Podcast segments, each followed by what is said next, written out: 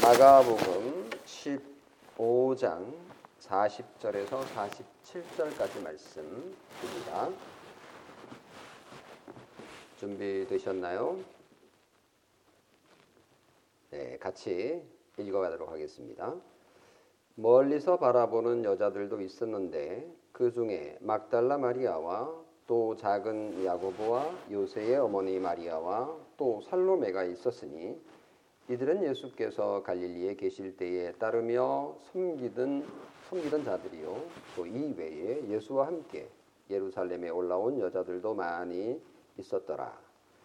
이날은 준비일 곧 안식일 전날이므로 저물었을 때에 아리마대 사람 요셉이 와서 당돌이 빌라도에게 들어가 예수의 시체를 달라 하니 이 사람은 존경받는 공회원이요 하나님의 나라를 기다리는 자라. 빌라도는 예수께서 벌써 죽었을까 하고 이상히 여겨 백부장을 불러 죽은 지가 오래냐 묻고 백부장에게 알아본 후에 요셉에게 시체를 내주는지라 요셉이 세마포를 사서 예수를 내려다가 그것으로 싸서 바위 속에 판 무덤에 넣어두고 돌을 굴려 무덤 문에 놓음에 막달라 마리아와 요셉의 어머니 마리아가 예수 둔 곳을 보더라. 여기까지 읽었습니다.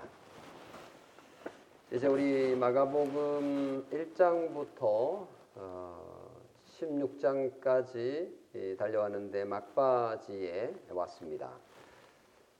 20, 12월 25일에도 우리가 11시에 성탄 축가 예배를 하게 될 텐데 이때도 16장 1절에서 8절 말씀을 가지고 예수님의 부활과 예수 그리스도의 성탄을 연결해서 어, 설교를 하려고 어, 계획하고 있고 마지막 12월 27일 날 어, 마지막 마가복음을 설교하게 되면 2012년을 마가복음으로 마무리하게 될 것 같습니다. 오늘 읽은 본문은 지난주 설교했던 본문 부분이 약간 포함되어 있습니다. 다시 말하면 여성들이 여인들이 십자가 밑에 있는 것을 묘사하는 40절에서 41절 말씀을 십자가에 못 박힌 사건하고 연결시킬 것인가 아니면 예수님의 장례식과 연결시킬 것인가라는 것은 이건 주석가의 선택에 달린 것이고 또 독자에 달린 자유이긴 합니다. 여러분이 가지고 있는 어, 개혁 개정 성경은 십자가와 연결시켰다라는 것을 약간 본문을 나누는 방식에서 보여주고 있습니다만은 어, 저는 장례식과 이 여인들의 묘사를 연결시켜서 오늘 설교를 하려고 합니다. 오늘 설교의 제목은 예수님의 장례 그 죽음의 증인과 의미 이렇게 정했습니다. 첫 번째 대지는 갈릴리의 여인들, 둘째는 아리마대 요셉, 셋째는 장례의 의미입니다. 첫 번째 갈릴리의 여인.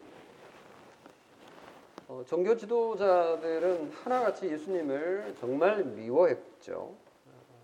세계 최고의 사법 체계를 가졌던 당시 선진 로마 제국의 빌라도 총독조차도 예수님의 불의한 십자가 형벌을 어, 막지 못했습니다. 그래서 예수님은 치욕과 저주의 죽음을 죽어야 했죠.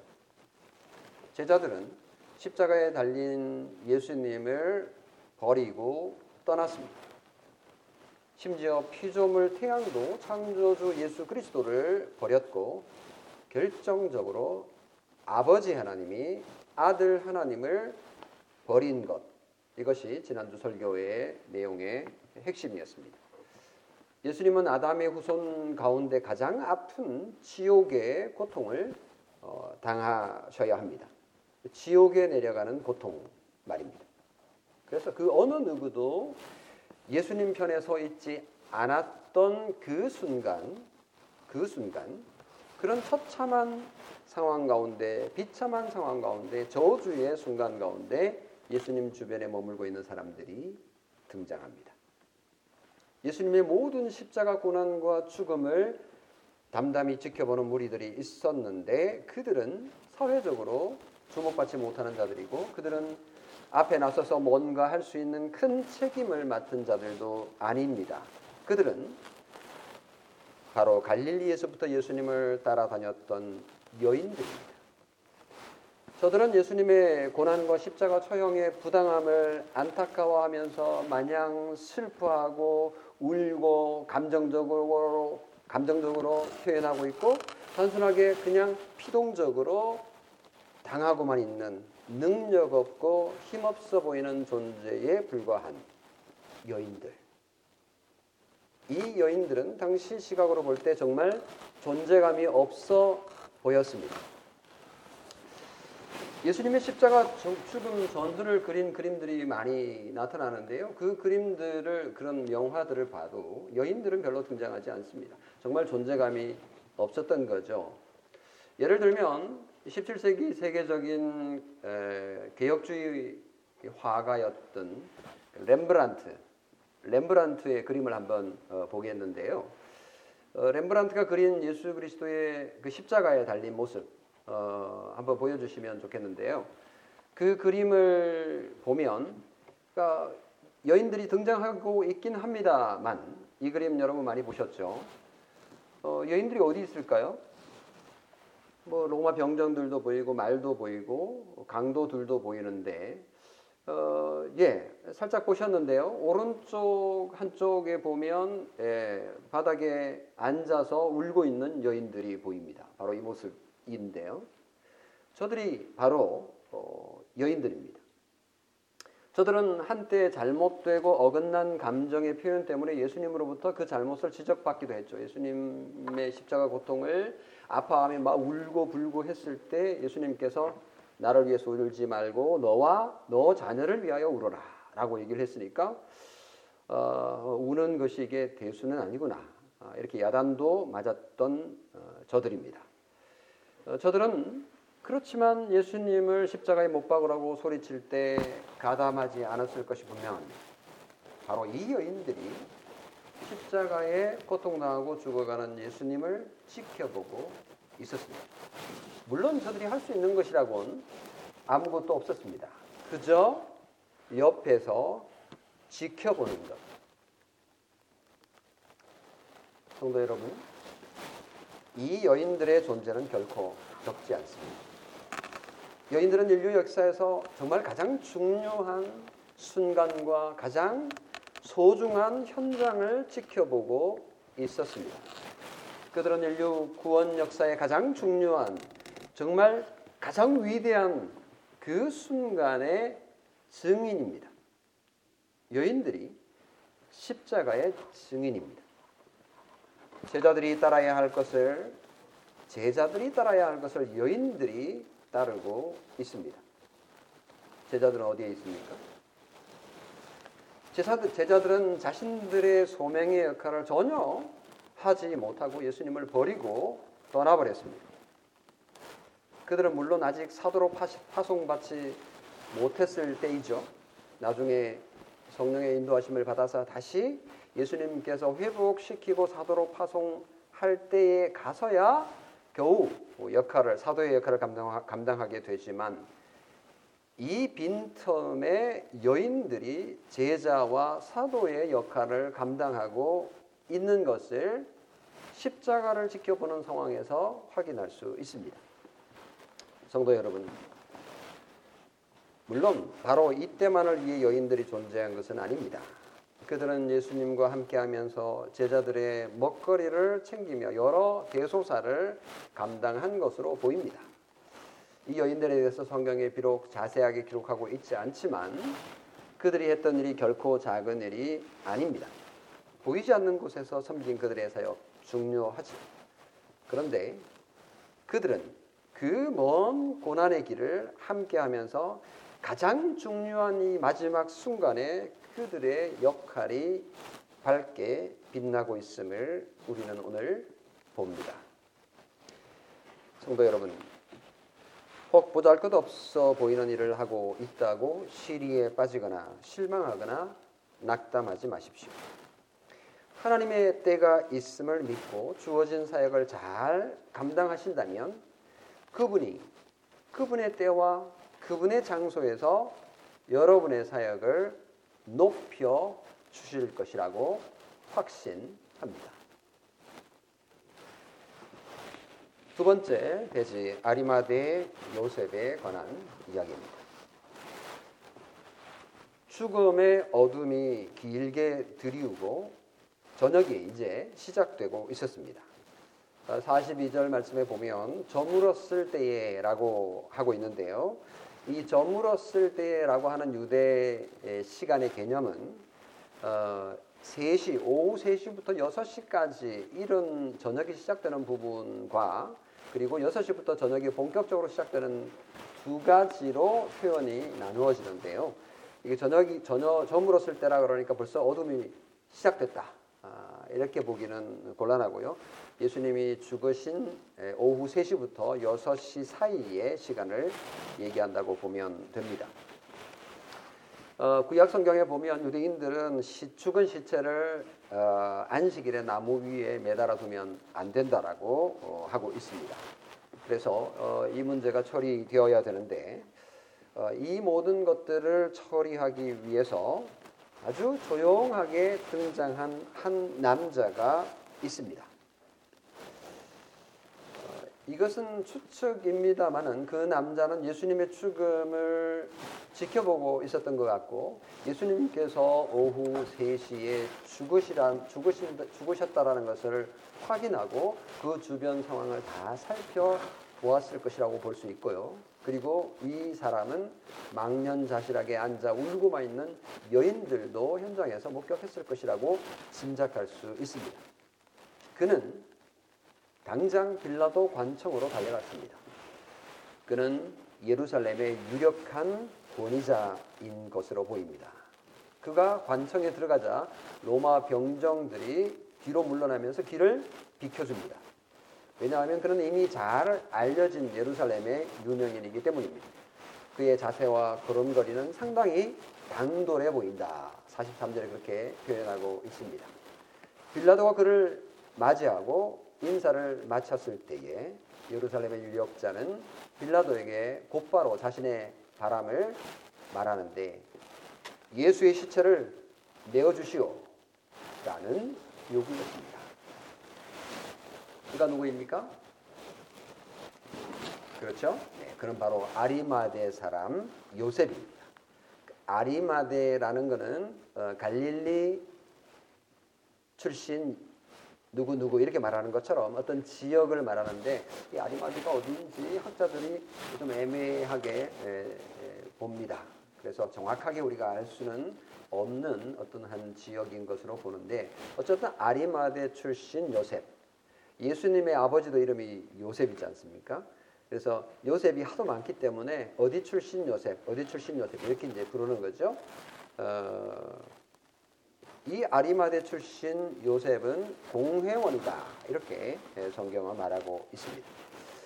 어, 우리는 이 공회원이라는 표현을 볼 때 당장 어, 어, 떠올리는 생각이 사내들인 공의회의 예, 공회원일 것이다 이렇게 생각할 수 있습니다.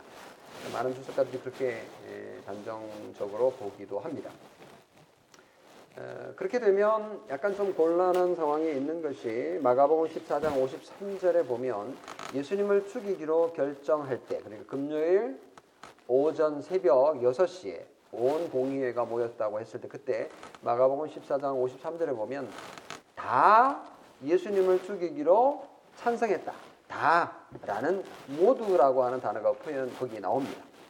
근데 그렇게 되면 사내들인 공의의 유력한 자 한 사람이 반대표를 어, 던졌다라는 것과 이게 지금 에, 맞지 않는 거죠. 어, 이 상황을 보면 아리마대 요셉은 어, 하나님 나라를 바라는 자고 경건한 자인데 어, 이것과 이제 맞지 않기 때문에 사내들인 공의회 회원이라기보다는 어, 이 단어를 분석해 볼 때에 그냥 예루살렘의 행정 또는 의회의 회원이었을 것이다. 이렇게 예, 보는 관점도 있습니다. 정확하게 우리가 알 수는 없지만 어쨌든 어, 이 공회원이라고 하는 이 단어는 로마의 에, 원로원이나 이런 어, 의회를 가리키는 에, 단어이기 때문에 한 번도 사내들인 공의회 회원을 말하는 어, 것으로 성경에 사용된 적이 없고 또그 외의 문서에서도 어, 그런 것으로 드러나고 있어서 에, 그냥 어, 사내들인 공의회의 회원이라고 볼 수도 있지만 그렇지 않을 것이라고 저는 짐작을 해 봅니다. 그래서 그 예루살렘 시 의원이었다. 아, 시 의원 중에서도 굉장히 유력한 사람이었다. 이렇게 보면 되고요.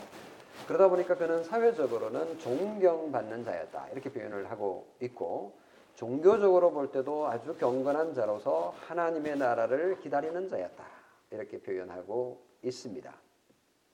그래서 어, 그는 요셉은 예수 그리스도를 알고 그는 어쩌면 그의 가르침을 공감하고 있었고 그리고 예수 그리스도의 가르침에 동의하고 있었던 자였음을 어, 우리가 짐작할 수 있는 거죠.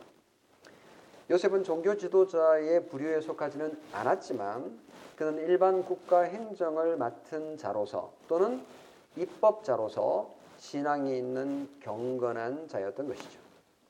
그는 바른 믿음을 소유했고 무엇보다도 예수님의 구원 사역에 초대될 정도로 복받은 자임이 틀림이 없습니다.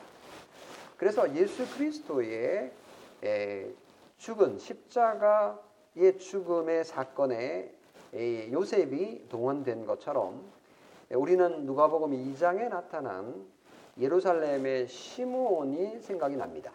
시므온은 의롭고 경건하여 이스라엘의 위로를 기다리는 자라 했고 그는 성령이 그 위에 계시더라라고 하는 이 말씀과 이렇게 대, 비교되는 어, 부분이 있습니다. 그래서 아리마대 요셉도 마찬가지로 시므온과 같이 성령의 인도하심으로 이 구원 역사에 동참하게 된 것이 분명합니다. 어, 뿐만 아니라 요한의 사도 요한의 증언에 따르면 요한복음 19장 38절에 예수의 제자이나 유대인이 두려워 그것을 숨겼다 이렇게 표현하거든요. 다시 말하면 이 아리마대 요셉이 예수님의 제자였다 아예 그냥 이렇게 에, 못 박아 표현하고 있으니 그는 어쩌면 예수님의 열두 제자 이외에 70명의 제자가 있었는데 큰 범위의 제자 가운데 속해 있었다라고도 짐작할 수 있습니다. 어, 우리가 잘 알다시피 바알에게, 바알에게 절하지 않았던 어, 아합의 시대에 7천 명을 우리가 기억하지 않습니까? 그 아리마대 요셉도 어, 그런 하나님이 숨겨놓은 어, 제자였다. 이렇게 우리는 짐작할 수 있겠습니다. 정치적으로 중요한 지위에 있는 이 요셉이 빌라도에게 찾아와 요청을 하니까 함부로 무시할 수가 없었습니다. 먼저 빌라도는 설마 예수님이 벌써 어, 사망했을까 좀 의심하는 눈치입니다. 왜냐하면 에, 금요일 오전 9시에 십자가에 못, 못 박혔기 때문에 아직 뭐 시간이 얼마 지나지 않았습니다. 6시간 어, 만에 예, 죽었다라고 믿기 어려웠기 때문이죠. 예, 역사가들은 이렇게 봅니다. 보통 십자가에 못 박히면 한 3일까지도 죽지 않고 고통에 시달려야 한다고 합니다. 중간중간 뭐 기절하고 너무 아프니까 힘들어서 기절했다가 다시 살아나고 기절했다가 또 다시 살아나고 이렇게 해서 3일까지도 죽지 않고 살아 있었다라고 하는 기록들이 있는 걸 보면 빌라도가 십자가형을 한두 번 어, 해본 것도 아니기 때문에 어, 이렇게 놀라서 벌써 죽었냐 이렇게 이제 물었던 거죠. 빌라도는 예수께서 벌써 죽었을까 하고 이상히 여겨 백부장을 불러 죽은 지가 오래냐 44절에 이렇게 물었죠. 백부장이 사형장에 가서 확인을 하니 이미 예수님은 죽었다라고 보고하게 됩니다. 어, 백부장은 예수님을 십자가에 못 박는 책임자였고 어, 그래서 백부장이 그 최고, 최고 책임자로서 빌라도에게 예수님은 죽었다라고 확인해 준 거죠. 그리고는 빌라도는 아리마드의 요셉에게 시체를 가져가도록 허락을 합니다.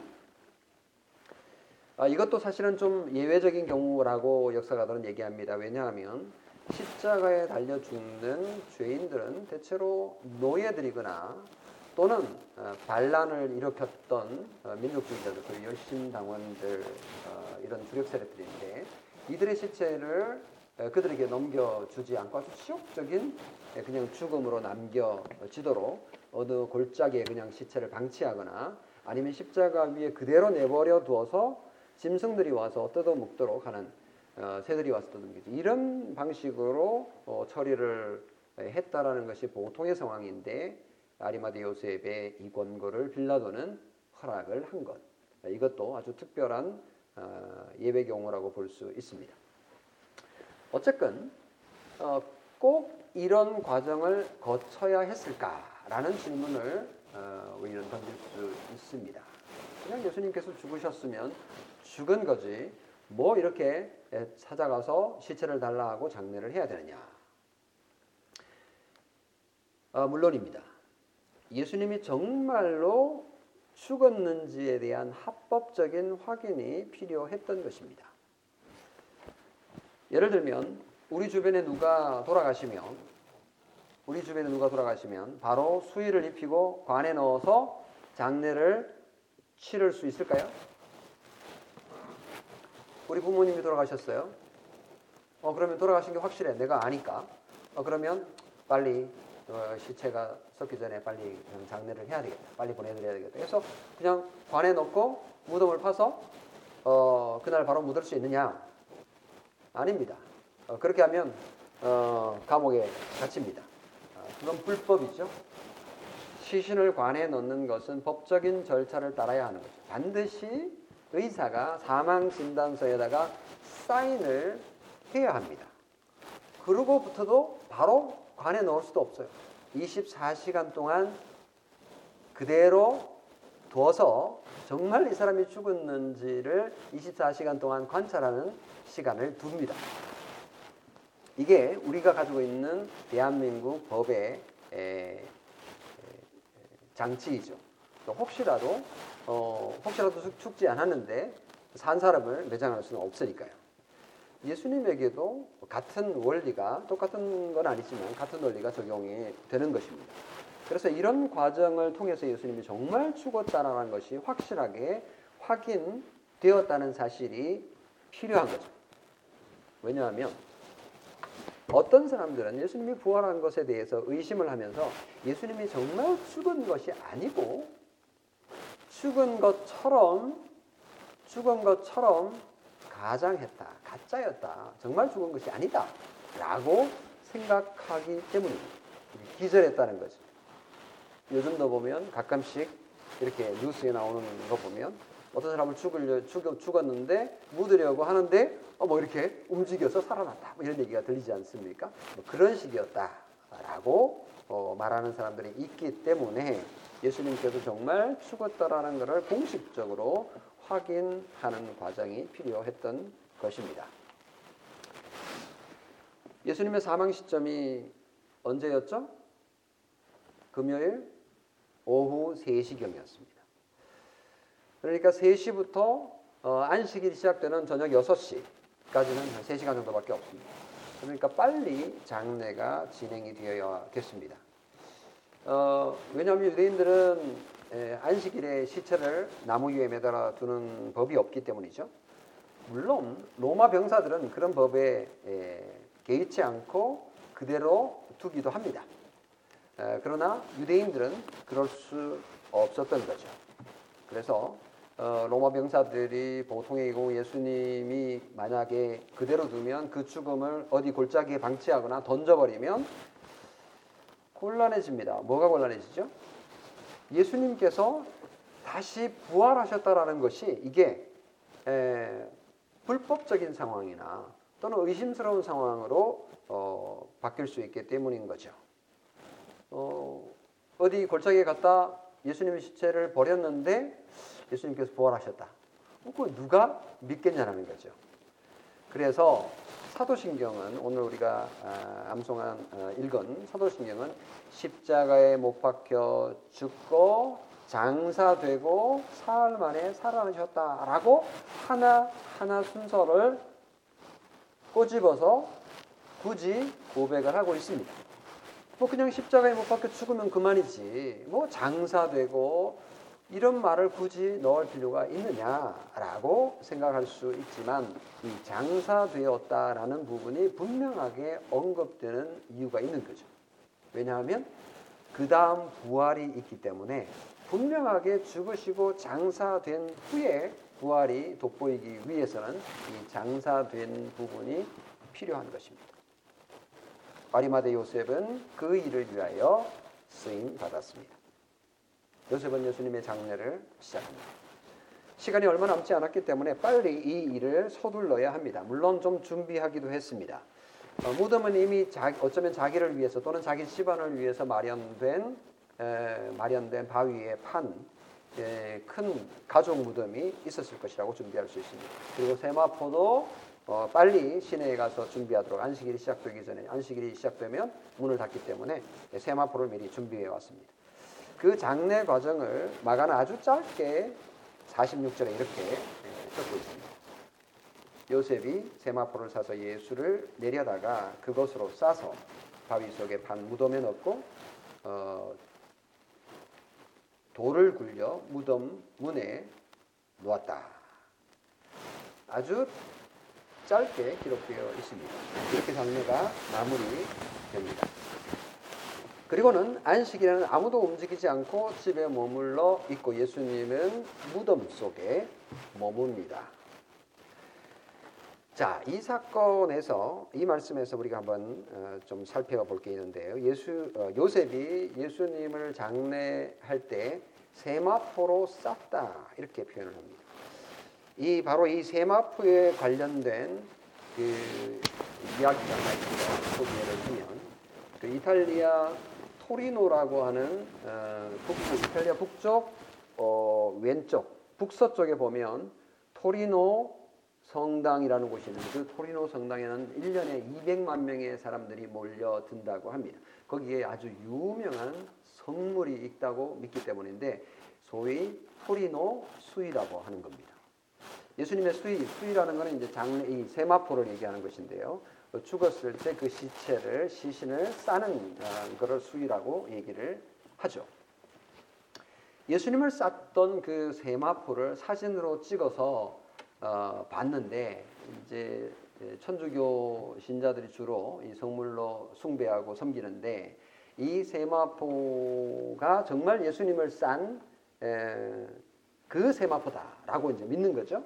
그래서 이제 사진을 찍어 봤더니 이 뭐 세마포가 되게 더러울 거 아니에요. 예수님 얼굴 모습이 아주 나타난다고 하는데 뭐 예수님 얼굴이 제대로 시원찮게 나타나지도 않았습니다. 어, 그래서 다들 실망을 하고 있어요. 예수님의 세마포가 맞는가라고 실망을 했는데 이 사진사가 그 사진 필름 있지 않습니까? 필름 네가티브를 보니까 그 필름 네가티브에는 한번 보여주십시오. 너무 예수님의 모습이 분명하게 이제 나타난 겁니다.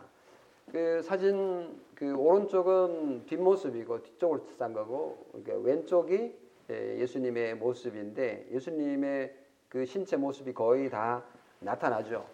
진짜 우리가 그림에서 봤던 그 예수님의 모습하고도 너무 비슷하고 예수님이 수염도 이렇게 길르셨던 것으로 어, 보이고 뭐 기타 등등 어, 이제 뭐 피도 있었을 때고 기타 막 이렇게 그런 그 액체들이 흘러나와서 있었는데 이게 이제 그대로 어 여전히 아주 생생하게 조금은 뭐 어, 부패되었지만 남아 있다라고 이제 믿는 거죠. 그래서 요, 요 사진이 지금 이게 이제 필름 형태인데 필름 형태로 보니까 예수님의 모습이 너무 선명하게 나타나고 이게 정말 예수님을 쌌던 그 세마포다라고 하면서 어 여기 와서 기도하면 어 뭐 불치의 병이 낫는다. 이제 이게 예, 그들의 잘못된 우상숭배, 성물숭배의 문제인데 1988년도에 이거를 이제 개, 예, 이렇게 공개를 했습니다. 이건 잘 공개하지 않는데 그래서 1988년에 탄소 측정을 과학자들이 와서 해 봤는데 실망스럽게도 어, 13세기, 14세기 연대로 나왔습니다. 그래서 이것은 가짜다. 과학적인 예, 신뢰를 예, 잃었던 사건이 있습니다.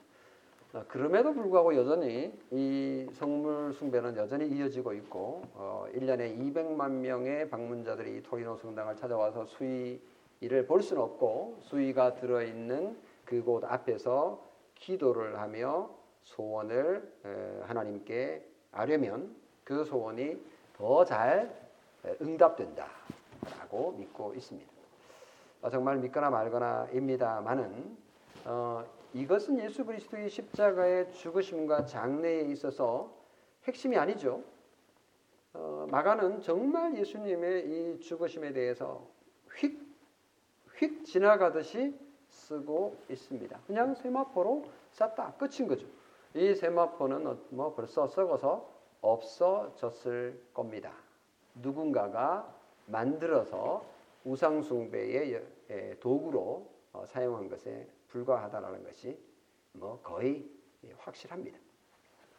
교회 역사를 보면 언제나 비본질적인 것에 유혹되어서 참 믿음과 바른 삶을 잃어버리는 경우들을 우리가 종종 봅니다. 이런 것들을 보면 좀 신기하기도 하고, 어, 정말 그런가? 예수님을 믿어볼까? 뭐 이렇게 생각하는 사람이 있을까요? 그것은 복음의 핵심이 아닙니다. 어쨌거나 요셉은 어, 사람들을 동원해서 시신을 십자가에서 조심스레 내렸고 그 시신을 깨끗하게 닦고 염을 한 거죠. 그리고 세마포로 싸서 미리 마련되어 있는 바위로 된 무덤에 넣어서 장례를 완성했다. 이게 그냥 핵심입니다. 끝입니다. 거기에 뭐 신비한 뭐 능력이 있는 것이 아닌 거죠. 그 세마포가 우리를 우리의 영혼을 구원한다든지 뭐 이런 게 와는 전혀 상관 없는 것입니다. 어, 요셉은 에, 아리마대 요셉은 마가복음 27장에 보면 부자다라고 기록하고 있거든요. 그래서 자기가 판 무덤이 분명하고 어, 가족들이 그 무덤에 묻혀 있었을 겁니다. 자신들의 조상들이 아마 할아버지나 할머니 아니면 고조 할아버지 할머니도 그 동굴 안에 예, 여러 작은 굴이 있는데 이제 그게 하나의 무덤인 거죠. 거기에 묻혀 있을 겁니다. 그래서 냄새가 날 수도 있겠지만 돌아가신 지 얼마 안 됐으면 그렇지 않으면 이제 뼈만 거기에 남아 있는 거죠. 어, 여러분이 관광할 일이 있으면 어, 예루살렘이나 이런데 로마나 여기에 가면 그런 무덤들을 어, 확인할 수 있습니다. 어쨌거나 어, 냄새가 날 가능성이 있으니까 시체 에, 그러니까 이제 향품을 이렇게 에, 사서 향을 이렇게 냄새나게 그 냄새는 좋은 냄새가 나도록 그렇게 하는데 급하게 장례를 하다 보니까 뭐 향을 부 향유를 부을 시간도 없었을 것이라고 볼 수 있습니다. 그래서 어떻게 할 수 있냐면 나중에 그 여인들이 향품을 구입해서 어, 향유를 부으려고 어, 나중에 갔다라는 기사가 나오기 때문에 그냥 세마포로만 쌌을 것이다. 이렇게 볼 수 있습니다. 이렇게 마가는 장례 마지막까지 에, 장례 마지막까지 여인들이 함께 하고 있다라는 것을 47절에 부가해서 적고 있습니다. 보면 막달라 마리아와 요세의 어머니 마리아가 예수 둔 곳을 보더라. 그러니까 그들이 무덤까지 따라온 거죠. 정말 조용하게 일어나고 있지만 여인들은 예수 그리스도의 구속의 증인들이 됩니다. 이렇게 해서 아리마대 요셉 그리고 여인들 이들이 예수 그리스도의 죽음의 유력한 증인들로서 등장합니다. 어쩌면 마가복음을 기록하고 있던 이 시대까지 아리마대 요셉과 여인들이 살아 있었을 가능성이 있습니다. 이들이 예수 그리스도의 죽음의 증인의 역할을 감당했을 것이다라고 볼 수 있는 거죠.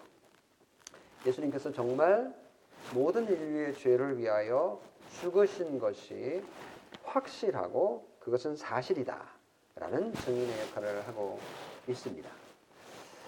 마지막으로 장래의 의미, 예수 그리스도의 장래의 의미에 대해서 잠시 살펴보고 설교를 마무리하겠습니다. 성도 여러분, 예수님이 만약 장례되지 않았다면 어떻게 되었을까요? 예수님의 장례식이 없었다면 예수님의 부활과 예수님의 죽음이 불분명해집니다. 아까 말했던 것처럼 예수님의 죽음과 부활이 희미해지는 거죠. 그렇게 되면 우리의 죄 용서와 새 생명에 대한 소망도 불안하게 됩니다. 그래서 예수님의 장례는 중요합니다. 우리의 구원을 위해 장례는 반드시 있어야 되었던 거죠. 성도 여러분, 첫 아담이 죄를 지어 영적으로 죽었을 때 하나님께서 아담에게 이렇게 말했습니다. 너는 흙이니 흙으로 돌아갈 것이다. 창세기 3장 19절이죠. 원죄와 자범죄로 죽어 들어가야 하는 땅 아래 무덤, 바로 그 무덤에 예수님이 죽어서 들어가셨습니다. 우리가 들어가야 할 그 무덤에 예수님이 먼저 들어가셨습니다. 예수님은 스스로 자청하여서 죽으셨고 그리고 그 저주받은 땅 속으로 들어가 누웠습니다. 마가복음 12장 20, 40절에는 요나가 밤낮 사흘 동안 큰 물고기 뱃속에 있었던 것 같이 인자도 밤낮 사흘 동안 땅 속에 있으리라는 이 아버지 하나님의 계획에 예수님께서 묵묵히 순종하고 계셨던 것입니다. 예수님이 죽어 무덤 속으로 들어가는 장례를 치름으로 우리의 영혼은 살아 하나님께로 가고 우리의 육체는 무덤에서 부활할 때까지 안식할 수 있게 되었습니다. 만약 예수님이 장례를 통해 무덤에 들어가지 않으셨다면 우리는 소망 없는 무덤을 경험해야 했을 것입니다. 더군다나 예수님은 이 무덤에 갇혀 있지 않고 사흘 만에 다시 부활하십니다. 그래서 그 무덤에는 썩는 시체 냄새가 아니라 그리스도로부터 생명의 향기가 뿜어져 나옵니다. 비록 아리마대 요셉이 시간이 촉박하여서 향유를 뿌리는 장례를 하지 못 네, 저도 모르게 뭐가 눌러졌나요? 어, 비록 아리마대 요셉이 시간이 촉박하여서 향유를 뿌리는 장례를 하지 못했지만 그 무덤에는 소망의 향기가 흘러 나옵니다. 성도 여러분, 그러니 그리스도인, 그리스도인의 장례, 우리 그리스도인이 치르는 장례는 결코 슬프지만은 않습니다.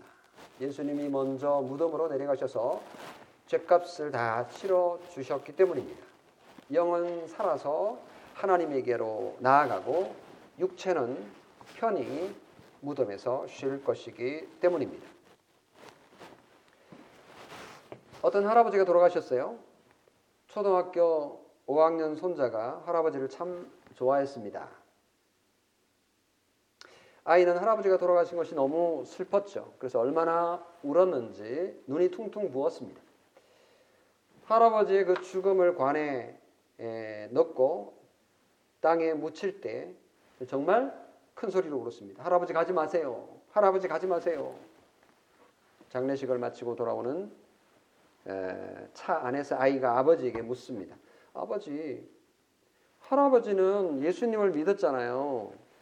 예수님이 할아버지의 죄를 위해 대신 죽으셨잖아요. 그렇지? 아니, 그런데 왜 할아버지는 죽어야 되죠? 예수님을 믿으면 죄가 다 용서되고 죽을 필요가 없는 것 아닌가요? 할아버지는 죄가 없고 죄 때문에 죽을 필요도 없는데 왜 할아버지는 죽어야 되는 거죠? 이 할아버지의 이 아이의 질문은 정말 중요합니다. 우리 죄가 용서되었으면 죽을 필요가 없는 것이 아닌가요? 그런데 왜 죽을까요? 답은 이렇습니다. 인간은 자기 죄 때문에 죽지만 신자가 죽는 이유는 자기 죄 때문이 아닙니다. 신자가 죽는 것은 죄를 더 이상 짓지 않게 되기 때문에 복입니다. 신자가 죽는 이유는 자기 죄 때문이 아닌 거죠. 신자의 죽음은 더 이상 죄를 짓지 않는 시작입니다. 신자에게 죽음은 천국으로 들어가는 관문입니다. 그러니까 아이 할아버지의 장례는 결코 불쌍한 마지막이 아니고 천국에서 살기 위하여 들어가는 영광스러운 시작인 것입니다. 죽음이라는 문을 통과하는 것입니다. 물론 죽음이 우리에겐 슬프고 또 고통스러워 보입니다만은 우리가 죽음을 위해서 정말 기도할 필요가 있습니다. 우리가 할아버지를 오랫동안 볼 수 없어서 잠시 슬프긴 할 겁니다.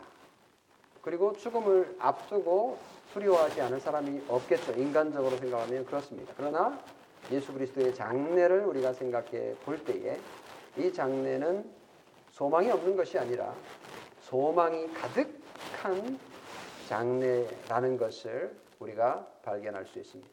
그래서 신자는 죽음과 장례를 두려워하지 않습니다. 장례식에서 찬송이 흘러나오죠. 물론 이별의 슬픔이 있지만 절망스럽게 통곡하지 않습니다. 나중에 천국에서 다시 만나게 될 것이기 때문입니다. 하지만 불신자는 죽음이 두려울 수밖에 없습니다. 재산을 가지고 갈 수 없어서 안타까워합니다. 죽고 난 후에 어디로 가게 될지 몰라 두려워하기도 합니다. 가족과 헤어지는 것이 힘듭니다. 언제 어떻게 만날지 모르니까요. 희망이 없으니까 위로가 되지 않습니다.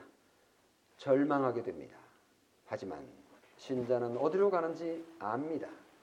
하나님이 성도를 기다리십니다. 이것을 알면 신자에게 죽음은 오히려 위로입니다. 죄를 그치고 전능하신 하나님을 만나게 되기 때문입니다. 우리는 죽음 앞에서 위로를 얻습니다. 다시 천국에서 완전한 몸으로 서로 만날 희망이 있기 때문입니다. 하이델베르크 요리문답 43문은 그리스도의 십자가의 죽음과 장례가 주는 유익을 이렇게 요약했는데 제가 한번 직접 읽어보겠습니다. 그리스도의 죽으심의 공효로 우리의 옛사람이 그와 함께 십자가에 달리고 죽고 장사되며 그럼으로써 육신의 악한 소욕이 더 이상 우리를 지배하지 못하게 되고 오히려 우리 자신을 그분께 감사의 제물로 드리게 됩니다. 그러면 이 어둠 속에, 이 무덤 속에 있는 동안 예수님은 어떤 상태에 있었을까요? 사도신경은 예수님이 음부에 내려가셨다라고 어, 고백하고 있음을 볼 수 있습니다. 그 말은 내가 큰 고통과 중대한 시험을 당할 때에도 나의 주 예수 그리스도께서 나를 지옥의 두려움과 고통으로부터 구원하셨음을 확신하고 거기에서 풍성한 위로를 얻도록 하기 위함입니다. 그분은 그의 모든 고난을 통하여 특히 십자가에서 말할 수 없는 두려움과 아픔과 공포와 지옥의 고통을 친히 당하심으로써 나의 구원을 이루셨습니다. 라는 것을 믿을 수 있습니다. 말씀을 맺겠습니다. 예수 그리스도께서는 정말 죽으셨습니다. 그래서 장례를 통하여 그것이 확인되었습니다. 여인들이 그 예수 그리스도의 구원 사역의 증인으로서 역할을 하게 될 것입니다. 그들은 비록 보는 것으로만 참여했지만 나중에 그들은 예수 그리스도의 죽음과 부활의 증인으로서의 역할을 감당하게 됩니다. 우리도 예수 그리스도의 십자가에 죽으심뿐만 아니라 무덤에 들어가 장례 되심으로 우리는 더 이상 죽을 필요가 없으며 장례를 치를 필요가 없다라는 것을 알 수가 있습니다. 우리의 육체는 비록 땅에 묻힐 것이지만 소망이 있는 위로입니다. 그것은 예수 그리스도께서 대신 무덤에 묻히심으로 누리는 우리의 복입니다. 그래서 예수 그리스도의 장례는 우리의 분명한 구원을 보증한다. 라는 것을 오늘 이 말씀을 통해서 확인할 수 있고 믿을 수 있게 되었습니다. 그러므로 우리는 예수 그리스도의 장례를 바라보면서 하나님 감사합니다. 할렐루야라고 고백할 수 있습니다. 아멘. 기도하겠습니다. 좋으신 하나님 아버지,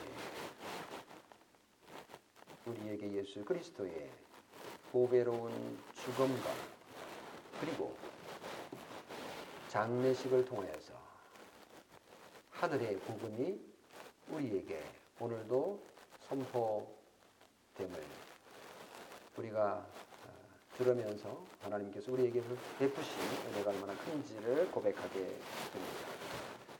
어, 하나님 이 땅에서의 우리의 장례는 슬프고 때로는 어, 정말 우리가 치르고 싶지 않은 것이지만 예수 그리스도의 장례를 바라보면서 우리에게는 소망이 있고 또 우리에게는 희망이 있고 우리에게는 또 기쁨의 시간임을 고백합니다. 이 땅에서 우리가 이미 하나님께서 베풀어 주신 복을 누리지만 여전히 우리는 죄 가운데 있고 또 어, 죄에 넘어지기도 하는 저들인데 이제 이 그리스도인의 죽음을 통하여 그 죄를 그치고 또 이 세상에서의 고난과 고통을 다 중단하고 이제 하나님께서 우리에게 약속하신 영화로운 하나님과의 삶을 누려갈 수 있는 어, 시작을 우리가 믿사오니 우리의 마지막 죽음을 어, 위하여서 기도합니다. 하나님 정말 잘 어, 마지막을 마무리할 수 있도록 우리에게 은혜를 베풀어 주시옵소서. 이것이 우리에게 얼마나 큰 복음인지 깨닫게 됩니다. 이 복음이 우리 다우리 교회를 통해서 날마다 날마다 선포되고 2020년을 마무리하고 또 2020년을 맞이하는데 우리가 내년 어, 한해 동안도 하나님께서 우리에게 놀라운 복음이 다우리 교회를 통하여서 선포되고 우리 모두를 통하여서 선포되는 그래서 하나님이 얼마든지 부르시는 자들이 구원하는 역사들이 일어나게 하여 주옵소서. 우리 주 예수 그리스도의 이름으로 기도합니다. 아멘. 네, 우리 아멘 찬송으로 찬송가 168장 부르고요. 어, 그리고 이어서 635장 주기도문송 부름으로 오늘 예배를 마치겠습니다.